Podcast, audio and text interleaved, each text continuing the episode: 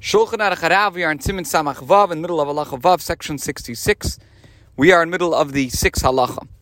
We learned that even a person that is called up for an aliyah during Berchas Kirishma, even though he can take the aliyah, he should not read along with the Bal the one that is appointed to read the Torah at all.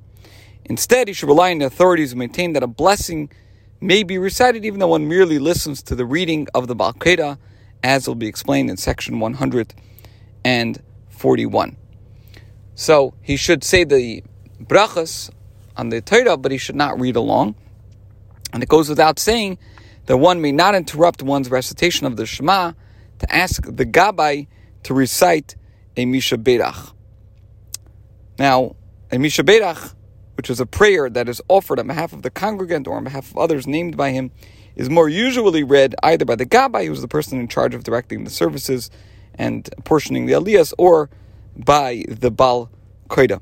Now let's say the Torah was taken out, it was put on the bima, and there's no one else available. So then a person that's in the middle of saying Shema or its blessings may serve as Bal Koida and read from the Torah. Nonetheless, he should preferably reach reach the end of a passage before beginning to read. Even then, a different person should apportion the aliyahs. Continuing the halacha. Afterwards, a congregant in the above situation should return to the point in the Shema at which he interrupted his recitation. He does not have to return to the beginning, even if enough time elapsed to enable him to complete his entire recitation. For since his pause was voluntary, he is not considered to have been prevented by forces beyond his control at all. And when a person is not per- at all prevented by forces beyond his control, all authorities agree that he does not have to return to the beginning as stated in Siman Samachay, as we learned in section 65 in the first halach. Halacha Zayin 7. Eluhain bein aprak.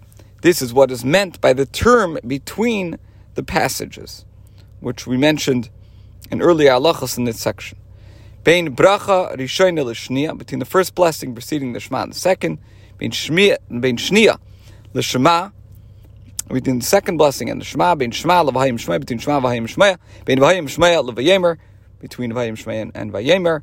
Aval bein vayemer la'emes v'yatziv li'afsik b'shumin. Between vayemer and the paragraph beginning emes v'yatziv, one should never make an interruption. Why not? Shaloi lahafsik bein Hashem alikechem So as not to separate the words Hashem Elikechem, God your Lord, from the word emes, which means true. Why? Because it says Shem Shenemar Hashem Elikim emes. Um, God the Lord is true. Instead, emes. Instead, if somebody has to make an interruption, one should say Anisham Lekechem emes and then make interruptions that are allowed and permitted in the middle of a passage. Before doing so, one should make a point of also saying v'yatziv, which means uncertain, for this word too denotes veracity. And this is why this word and the words Hashem Lekechem may not be interrupted by any other speech except for the word emes. Halacha Ches 8. In Pasach, Mibnei Yira Yaakaved, Achar Shamar MS. וכן נמסים השם אלוקיכם אמס קדם השליח ציבור מאומנתם על השליח ציבור שאומר ברכס אמס ויעטב אין יחד ואמס אלא מסחיל מביעטב אי ממקם שפסק a person made an interruption due to awe or deference after saying emes, and similarly, if he finished saying Hashem Elikechem emes before the Sheikh Tzibur and is waiting for the Sheikh Tzibur to say the blessing emes v'yativ together with him, he should not repeat the word emes. Rather, he should begin from v'yativ or from the point at which he interrupted. Halacha Tes nine. Tzarech lismoich geula l'svila. Tam shizvar b'simin kufir aleph. Liafsik achshisim gal yisol afilu kumoy b'emtza aperek. Shemoneh Esrei, the Amida must be recited directly after the blessing Gal Yisrael. And the term used is Sarach Lismech Geula Tefillah. Literally, one must link redemption to prayer. That's because Gal Yisrael means who redeemed Israel. So you have to say the Amida right after you say Gal Yisrael for the reasons explained in section 111. One should not make an interruption after concluding the blessing Gal Yisrael, even in the circumstances for which one may make an interruption in the middle of a passage.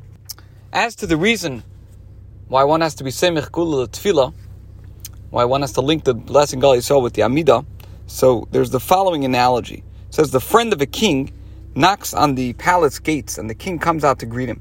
If he sees him depart and go on his way, he will also turn away and will not approach him when he comes back and knocks again.